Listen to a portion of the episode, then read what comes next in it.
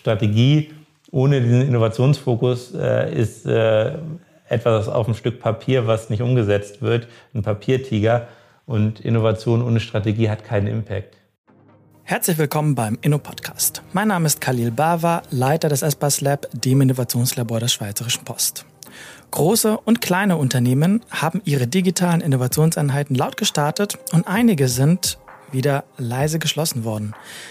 Warum sind diese geschlossen worden und was kann man als Mitglied des Top-Managements daraus lernen? Mein heutiger Gast, Felix Lau, wird diese und weitere Fragen dazu beantworten.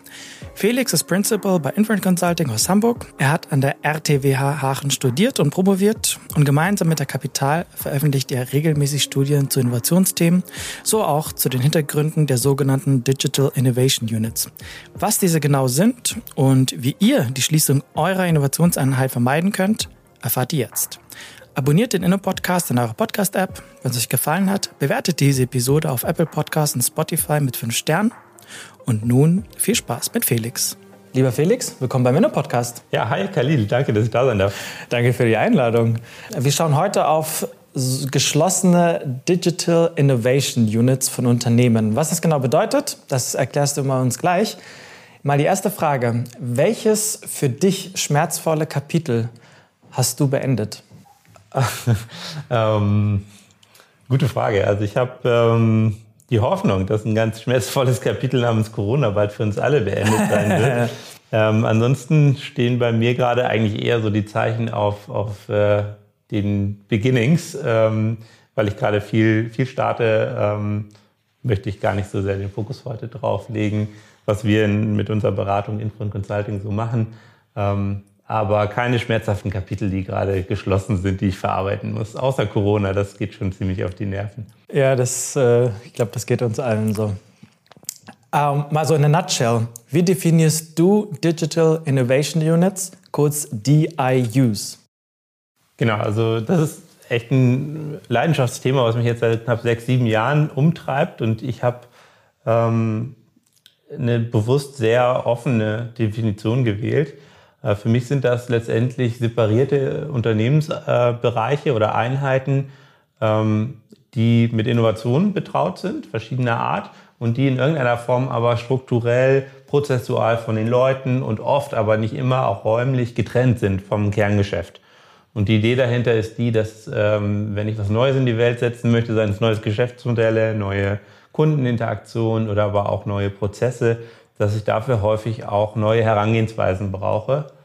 Ähm, ja, genau. Und äh, das ist die Grundidee dahinter. Plain and simple. Und dann gibt es ganz verschiedene Innovation Units, die darunter fallen. Dann gibt es Einheiten, die eher auf interne Mitarbeiter ähm, setzen, die dann häufig Innovation Lab genannt werden. Dann gibt es Einheiten, die eher auf die Zusammenarbeit mit Startups ähm, setzen, in den verschiedensten Formen von Venture Client bis Accelerator Modell.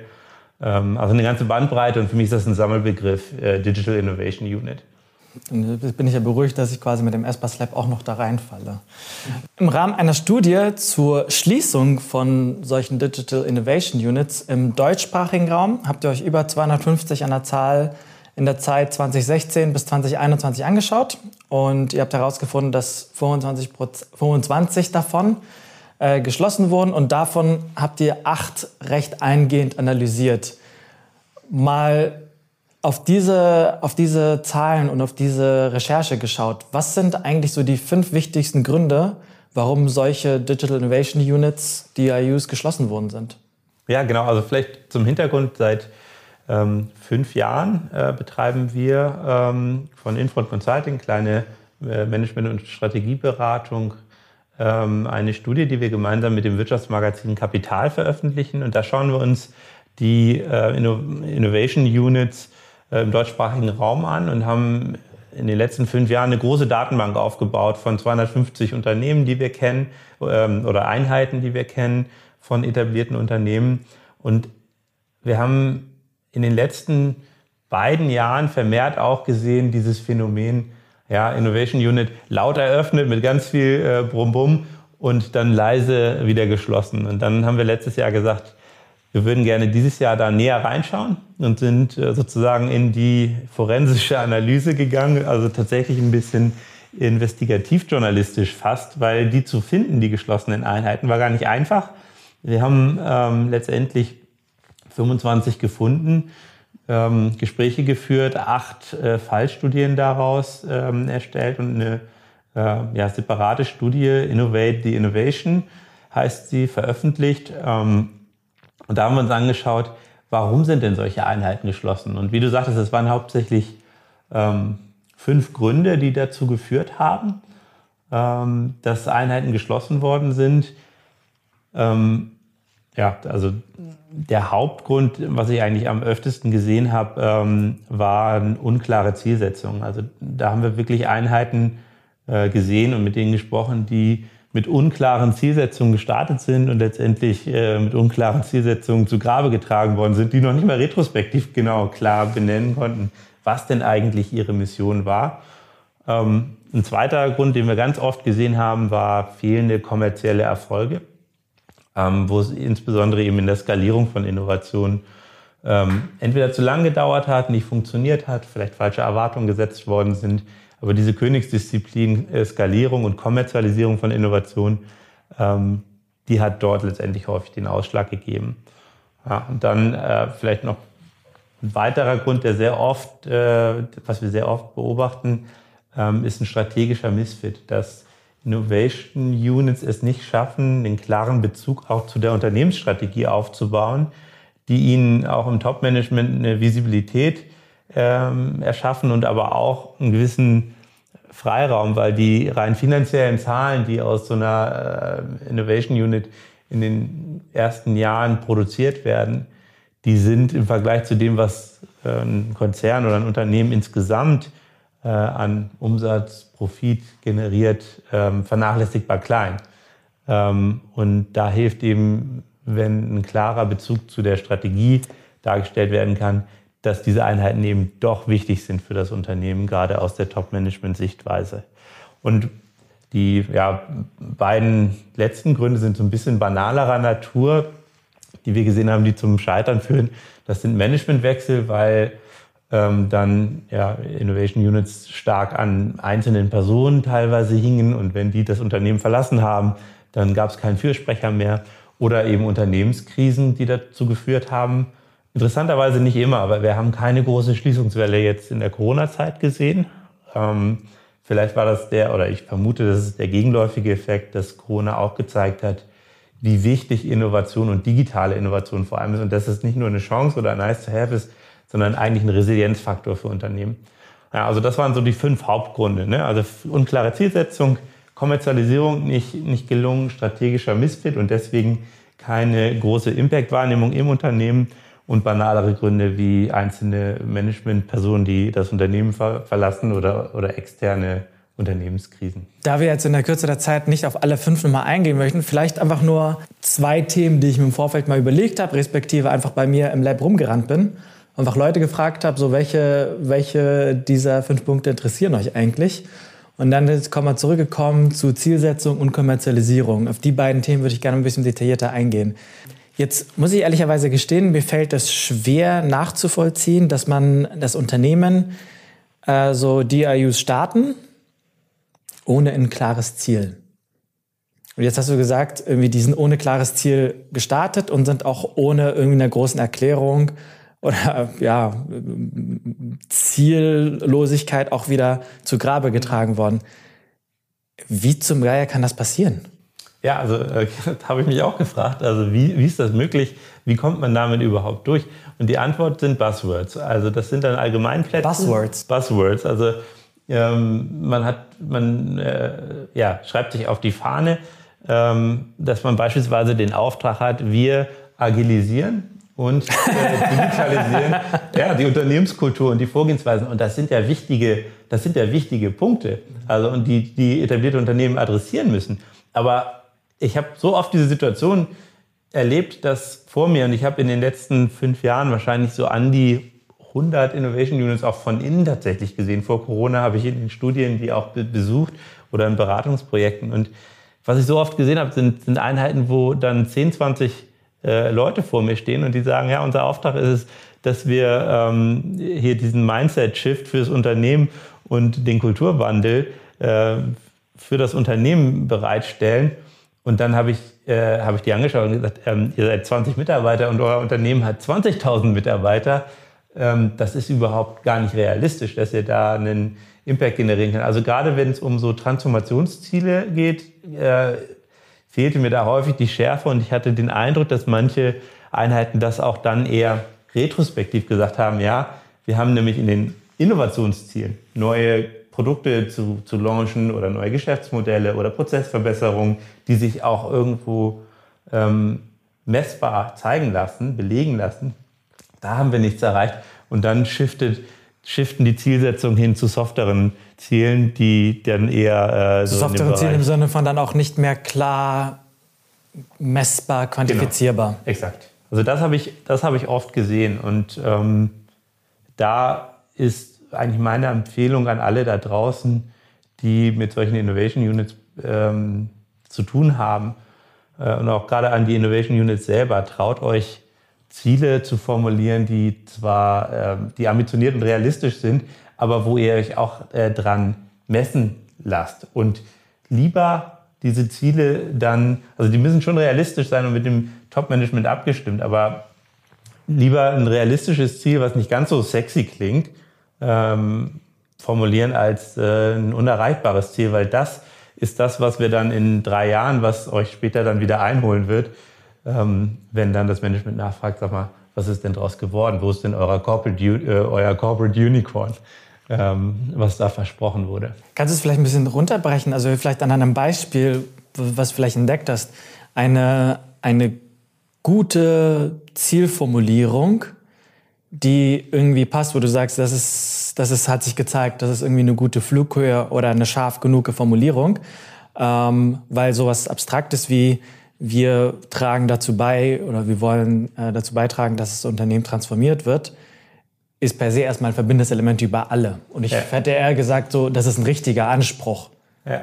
Aber quasi, wie, wie formuliert man das jetzt so runter, dass es scharf genug ist? Ähm, also das, was äh, sehr gut aus meiner Sicht funktioniert, ist äh, Impact-Metriken und Aktivitätsmetriken zu formulieren. Das heißt, unter den Zielen auch klare Kennzahlen, die man erreichen möchte in, äh, in den nächsten Monaten und aber auch in den nächsten Jahren. Also über beispielsweise Impact, äh, genau und Impact-Metriken, was soll rauskommen und da äh, zum Beispiel Einheiten, die, äh, wenn sie neue Geschäftsmodelle ähm, entwickeln, die sich dann das Ziel setzen, okay, wir wollen in den nächsten fünf Jahren ähm, daraus zwei bis drei Unternehmen ausgründen, die äh, zumindest draußen überlebensfähig sind. Das ist jetzt mal ein Ziel, was jetzt nicht, ähm, nicht ganz so sexy klingt, wie zu sagen, wir haben jetzt das nächste äh, Unicorn in fünf Jahren, aber das wäre auch unrealistisch.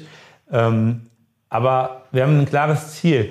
Da soll äh, eine Ausgründung beispielsweise entstehen und Ausgründung ist nicht immer im Fokus. Das ist jetzt nur ein Beispiel für ein Ziel, wo man sich äh, auf etwas Realistisches committet. Und dann aber halt auf dem Weg dahin sich auch Ziele setzt. Okay, wenn drei ausgegründet werden sollen in, in ein paar Jahren, dann müssen natürlich äh, in, im nächsten Jahr brauchen wir deutlich mehr Ideen und äh, ganz viele Prototypen und MVPs und von denen werden es auch nicht alle schaffen. Und da kommen dann die Aktivitätsmetriken rein, wo, wo wir letztendlich als Innovation Unit oder als Innovationsbereich uns Metriken formulieren. So wollen wir arbeiten, weil wir glauben, dass wenn wir so arbeiten, dass wir die Ziele erreichen. Und das können dann durchaus auch Kriterien sein, wo man sagt, wir wollen sicherstellen, dass wir eine Anzahl von X oder Prozent von X Projekten abbrechen. Das können durchaus auch solche, ich sag mal, anti-intuitiven äh, Metriken sein ähm, dass, dass ich sicherstelle, weil das ist ja auch ein riesiges Problem von Innovationsbereichen. Es ist manchmal schwieriger, ein Projekt zu beenden, als es äh, anzufangen. Ähm, und da helfen, helfen Metriken ganz enorm. Ja, und, und sie vorab zu definieren, weil das Kind ist oftmals in den Brunnen gefallen. Diese Zombie-Projekte entstehen ja deswegen. Jetzt startet ein Team total motiviert äh, mit einer Idee und sie merken irgendwann selber, ah, irgendwie ist, äh, haben sich die Hypothesen doch nicht bewahrheitet. Aber wir haben das Gefühl, wenn wir das abbrechen, dass wir dann, dass das dann als Misserfolg wahrgenommen wird. Und vorab deswegen zu definieren oder sicherzustellen, das sind die Kriterien. Und wenn die diese messbaren ähm, Hypothesen und Metriken nicht erreicht werden, dann brechen wir das ab und das ist dann kein Misserfolg, sondern das ist für euch ein gesichtswahrender äh, Exit-Pfad, das Projekt dann zu beenden. Ihr könnt dann nämlich schneller das nächste Projekt anfangen und damit Erfolg haben. Hat vor allem auch den Charme, dass jetzt sehr, sehr vereinfacht formuliert, dass zumindest auf, auf Top-Management-Ebene solche Zahlen ja gut funktionieren. Also man sagt, wir launchen innerhalb der nächsten fünf Jahre 20 Prototypen, fünf MVPs und zwei Ausgründungen. Dann ist das etwas, was für Top-Management durchaus sehr verständlich ist, weil kann ich erzählen. So, ist jetzt sehr vereinfacht und sehr wild formuliert, aber ähm, das, ist, das, das ist mir verstanden, was Impact-Kriterien angeht, äh, die in jeder Zielsetzung äh, drin sein sollen und davon dann runtergebrochen halt Aktivitätskriterien, wie du beschrieben hast, die quasi der ähm, ja, so das Grundrauschen oder die Vorschritte dafür sind, dass überhaupt dieser Impact dann nach einer bestimmten Zeit, fünf Jahre beispielsweise, erreicht werden kann. Also okay, dann ist das schon mal äh, Zielsetzung äh, formuliert und ich habe auch verstanden, lieber konkreter und nicht ganz so sexy klingt, als irgendwas abgefahren, abgespacedes, was aber halt irgendwie kein Mensch irgendwie was damit anfangen kann, weil kann man irgendwie alles reininterpretieren.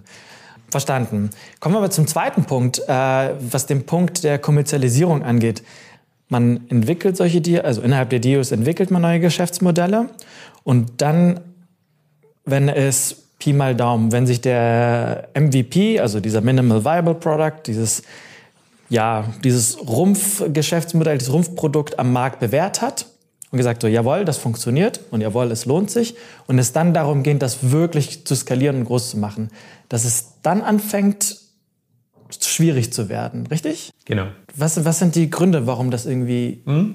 nicht funktioniert? Also der Hauptgrund ist aus meiner Sicht, dass äh, einfach die Skalierung und die Kommerzialisierung, das Großmachen von Innovationen die man in den Grundthesen schon bewiesen hat, dass, dass das die Königsdisziplin ist. Und wir haben ja in, in etablierten Unternehmen häufig das Setting, dass wir das Default-Setting ist, dass die frühen Phasen überbetont werden. Weil Ideation, das macht Spaß, jeder kann mitmachen und äh, es ist risikofrei.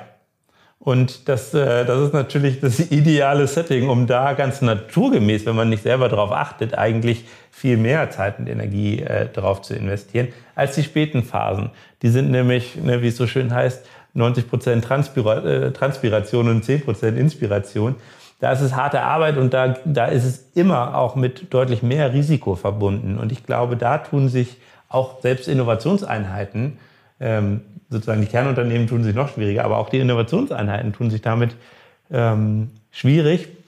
Und es ist aber auch eine, häufig eine falsche Erwartungshaltung. Und das wird häufig unterschätzt, wie lange das dann dauert, selbst bei reinen Digitalinnovationen. Und ich habe letzte Woche eine Studie gelesen, die ich ganz spannend fand. Ähm, wenn wir uns mal die Startup-Welt anschauen, die durchschnittliche Zeit, die Time to Unicorn Status für ein deutsches äh, Startup sind elfeinhalb Jahre. Das heißt, die und da sprechen wir von den absoluten Erfolgscases, sozusagen die äh, besten Startups, die wir finden können in Deutschland, die brauchen äh, fast zwölf Jahre, um äh, zu diesem Status zu kommen, Unternehmensbewertung von einer Milliarde. Und klar, das ist jetzt auch eine riesige Zahl, aber es verdeutlicht nochmal, dass selbst wirklich die innovativsten äh, Teams und selbst wenn wir von digitalen Innovationen sprechen, die Zeiträume in der Skalierung, das ist exponentiell. Wenn wir vielleicht zehn Tage brauchen wir den Prototypen, dann sind es zehn Wochen ähm, für den MVP oder äh, das wäre jetzt noch optimistisch und dann sind es eher äh, zehn Monate und zehn Jahre dann für die nächsten Phasen. Zusammengefasst, ich glaube, äh, die Königsdisziplin Skalierung, äh, das ist einfach eine schwierigere Aufgabe. Und das trifft auch Innovation Units und die Erwartungshaltung ist häufig, da wird häufig eine unrealistische Erwartungshaltung auch gerade im, im Top-Management geweckt. Was ist denn die Erwartungshaltung? Also die unrealistische Erwartungshaltung? Die ist dann, ähm, ja, das. Die müsste äh, jetzt in zwei Jahren oder einem genau. halben Jahr, äh, keine Ahnung, verhundertfacht sein oder wie? Ja, meistens sind es genau, meistens sind es Umsatzziele, die zu früh formuliert werden. Also wir werden einen Umsatz von X erreichen bis äh, dann und dann. Äh, und, und dann, dann ist dann, werden in den nächsten drei Jahren in solchen Zeitschienen werden dann unrealistische Umsatzerwartungen beispielsweise an neue Produkte oder an, an neue Geschäftsmodelle gestellt. Ist es nur die unrealistische Erwartungshaltung, was es quasi schwierig macht, oder gibt es noch mehr Gründe? Ähm, also ich glaube, dass sich also viele Einheiten, wie gesagt, damit schwer tun, dass sie die frühen Phasen überbetonen und sich in so Ideation und, und Post-it-Weitwurf, nenne ich das manchmal, äh, sich darin ein Stück weit verlieren. Ich glaube auch, ähm, dass eine Herausforderung oftmals ist Skalierung, wenn wir von Corporate Startups sprechen, dann funktionieren die durchaus auch ein Stück anders als Startups da draußen. Und die Skalierung ist gemeinsam mit einem Kerngeschäft. Und die Herausforderung, die ich da jetzt habe, entweder ich skaliere komplett außerhalb meines Unternehmens, aber dann lasse ich ganz viele Assets, die mein äh, Kernunternehmen hat, eine Marke, bestehende Strukturen, Märkte, äh, Marktzugänge, Know-how, vielleicht Produktionsanlagen. All diese Assets lasse ich links liegen. Und warum bin ich jetzt mit diesem Startup besser als andere Startups da draußen? Diese Frage muss man beantworten können. Oder, und das ist eigentlich der Königsweg, dass man es in irgendeiner Form gemeinsam äh, in Skalierung macht mit dem Kernunternehmen. Und dann komme ich an so Probleme wie Legacy IT-Systeme, die ich anbieten muss, die mich ausbremsen. Ähm, aber die können ja, also with, with uh, or without you, äh, es klappt halt beides äh, nicht mit und ohne, ohne die Strukturen der Kernorganisation. Und das zu synchronisieren und gleichzeitig mein Team zu managen, was äh, sich radikal vergrößert, ähm, wie, wie in einem Startup halt auch, und, und die Kultur aber immer noch zusammenzuhalten, ist eine riesige, riesige Aufgabe. Und auch von den Skillsets äh, in der Startup-Welt ändern sich da häufig ja, äh, das ist ja der Zeitpunkt, wo häufig die Gründer gar nicht mehr im Driver-Seat sind für das Startup, aus guten Gründen, weil es andere äh, Skills erfordert, ähm, eine Idee, die sich in den Grundzügen schon bewiesen hat, groß zu skalieren, als äh, diese Idee zu entwickeln und zu validieren. Ist das etwas, wo du sagen würdest, das sollte man innerhalb jetzt bei der Post oder bei anderen größeren Unternehmen, dass man das auch ernsthaft in Erwägung ziehen sollte? Also sprich, ähm, ich habe diese Frühphase, jetzt sehr, äh, wie hast du es formuliert, Post-it-Weitwurf-Phase, äh, habe ich was entwickelt, hat funktioniert, ähm, habe ein, hab hab ein Minimal Viable Product validiert und jetzt geht es in die Skalierungsphase und ab diesem Zeitpunkt auch als Top-Management zu entscheiden, okay, ich wechsle jetzt das Team aus. Also ich glaube, ähm, die Offenheit dafür muss man haben und auch die Offenheit dafür, dass bestimmte Geschäftsmodelle dafür eine Skalierungsumgebung auch außerhalb des Unternehmens brauchen. Also dass man beispielsweise. Also hängt es gar nicht so sehr an Leute, sondern eher an die Entscheidung außerhalb der etablierten Konzernstruktur oder innerhalb. Ja, das ist genau das ist eine Entscheidung und ich glaube, gerade wenn es um neue Geschäftsmodelle oder neue Produkte geht, die man launcht mit einer vielleicht auch neuen Firma, dass es dort sinnvoll ist, auch äh, externe Investoren zuzulassen, weil die halt auch nochmal ähm, nicht nur Geld reinbringen, sondern auch ganz viel Erfahrung, Netzwerk äh, und Coaching. Aber das ist wahrscheinlich für so einen Konzern recht schwer, ähm, wie soll ich sagen, andere Investoren an das äh, ranzulassen, was man ja selber, wo man selber erstmal rein investiert hat und entwickelt hat. Total. Und dann die, und die Inhaberschaft auch ein bisschen ja, teilen soll.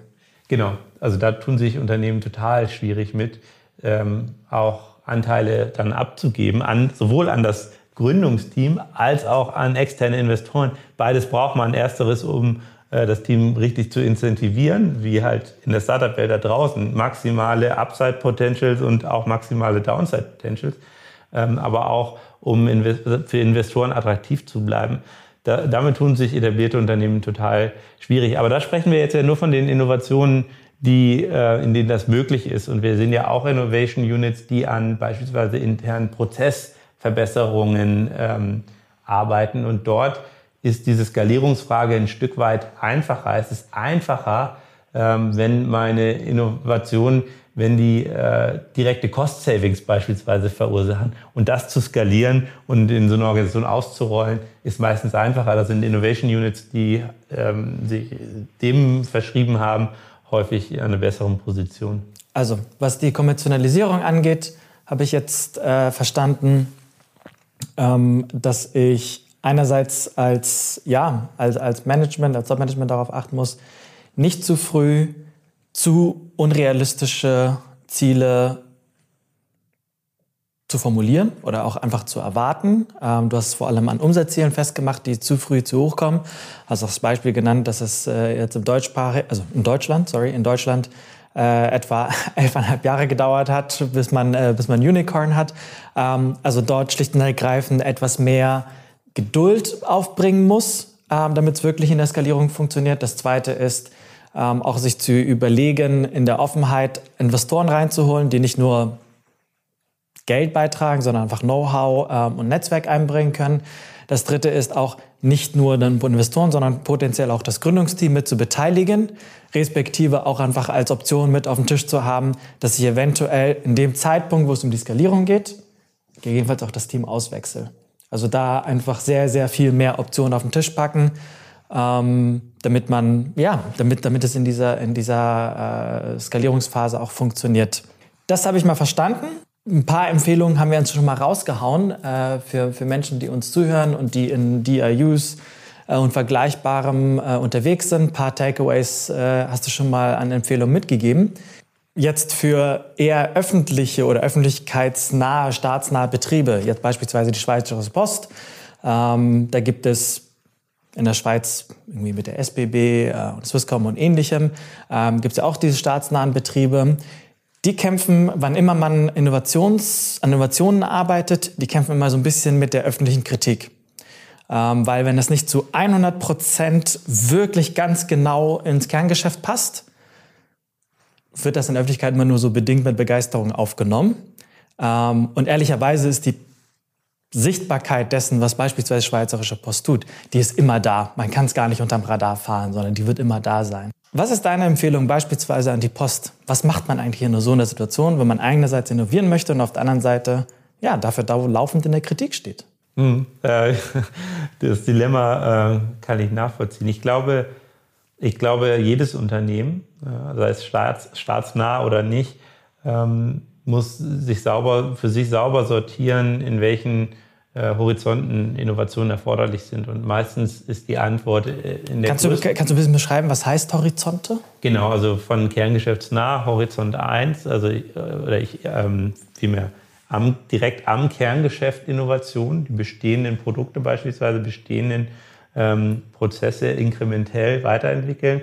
Horizont 2 angrenzend dazu, aber ähm, mit ja, deutlichen Neuerungen, beispielsweise gleicher Markt, neues Produkt, was aber äh, noch in der nicht radikal neu ist. Und dann der dritte Horizont, das sind dann wirklich ähm, ja, für das Unternehmen radikal neue äh, Innovationen, weg vom Kerngeschäft, wo es darum geht, neue, äh, neues Geschäft aufzubauen in neuen Märkten.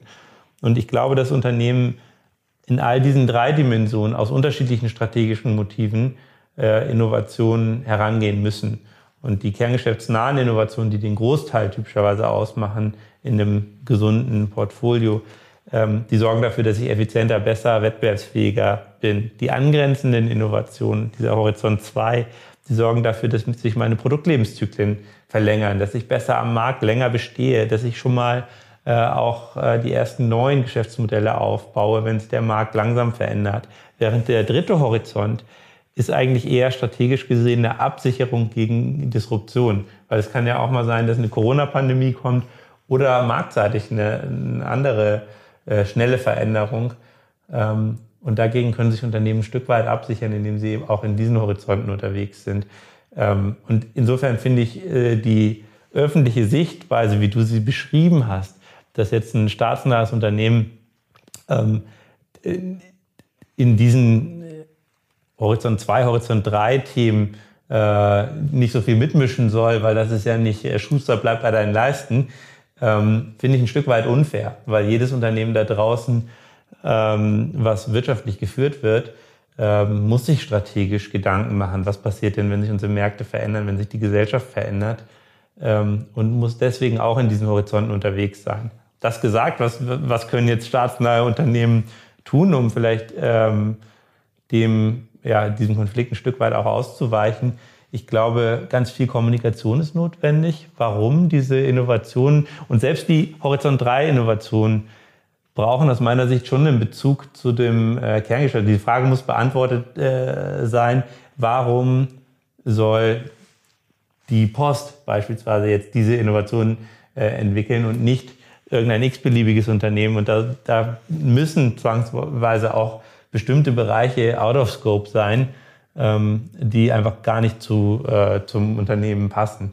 Aber ähm, diese Kommunikationsarbeit, ich glaube, das ist einfach ganz viel auch erklären, ähm, warum die Innovationen, die, ange, also die angegangen werden, ähm, auch wenn sie Horizont 3 sind, warum sie denn wichtig sind ähm, für das Unternehmen und wo der Bezug da ist. Kannst du ein Beispiel, wo das gut gelungen ist? Ich habe kein, kein konkretes Beispiel, ehrlich gesagt, ähm, was mir jetzt direkt einfällt. Das werden wir äh, retrospektiv feststellen, ob äh, uns das bei der, bei der Post gelingt. Die Diskussionen laufen, aber wir werden wahrscheinlich heute in einem Jahr äh, dann deutlich schlauer sein, äh, wie gut das funktioniert hat. Meine, meine Kommunikationskolleginnen und Kollegen versuchen da, arbeiten da ja tagtäglich daran, ähm, ja, genau diese Kommunikationsarbeit zu tun. Ja, ich glaube, das, was ich euch mitgeben kann, ist, dass ähm, ihr seid in bester Gesellschaft. Äh, wir, haben in, wir, haben in, Deutschland ganz viele Unternehmen, die in, ähnlichen, äh, in einer ähnlichen Ausgangslage stecken. Und ich spreche oft, oftmals beispielsweise auch mit den öffentlichen Rundfunkanstalten, die auch Innovation Units gründen und Innovationstätigkeiten haben. Und die, äh, stehen, die stehen ja immer in diesem Generalverdacht, dass sie die Rundfunkgebühren oder die Steuergelder verschwenden mit dem, was sie tun. Ähm, und insofern haben die eine ganz ähnliche äh, Problematik. Ähm, aber ich habe noch nicht die eine Blaupause gefunden, wo ich sagen würde, ähm, so, so funktioniert es. Und wahrscheinlich äh, gibt es dafür, sind diese Einheiten dort auch noch äh, zu jung. Denn die, die staatsnahen Unternehmen, jedenfalls die ich hier in Deutschland gesehen habe, die haben relativ spät gestartet, mit, dem, mit äh, damit Innovation Units auszugründen. Die ersten Unternehmen waren multinationale Konzerne, Großkonzerne, die damit gestartet haben. Dann kamen die Mittelständler und äh, jetzt kommen die kleineren Mittelständler in der letzten Welle sozusagen und die staatsnahen äh, Unternehmen, wobei einige das auch schon deutlich früher hatten. Ja, also Telekom, äh, Post in Deutschland, die waren sehr, sehr früh dabei. Dann schauen wir, dass du, äh, dass die Schweizerische Post den richtigen Blueprint dafür liefert, wie man das dann richtig macht. cool. Ähm, drei schnelle Fragen zum Abschluss. Warum sollte ich im Jahr 2022 mit einer DIU starten?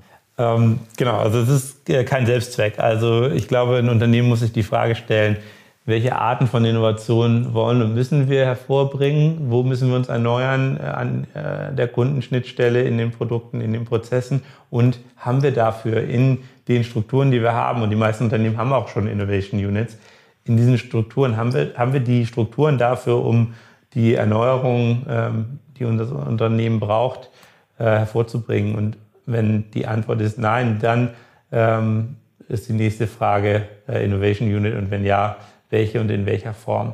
Also es ist kein Selbstzweck und ich äh, werde keinem Unternehmen bedingungslos empfehlen, empfehlen, Innovation Units zu gründen. Und in Beratungsprojekten habe ich oft ganz konkreten Unternehmen gesagt, macht es nicht. Du hast am Anfang gesehen, dass du ganz viele Kapitel neu eröffnet, eröffnest.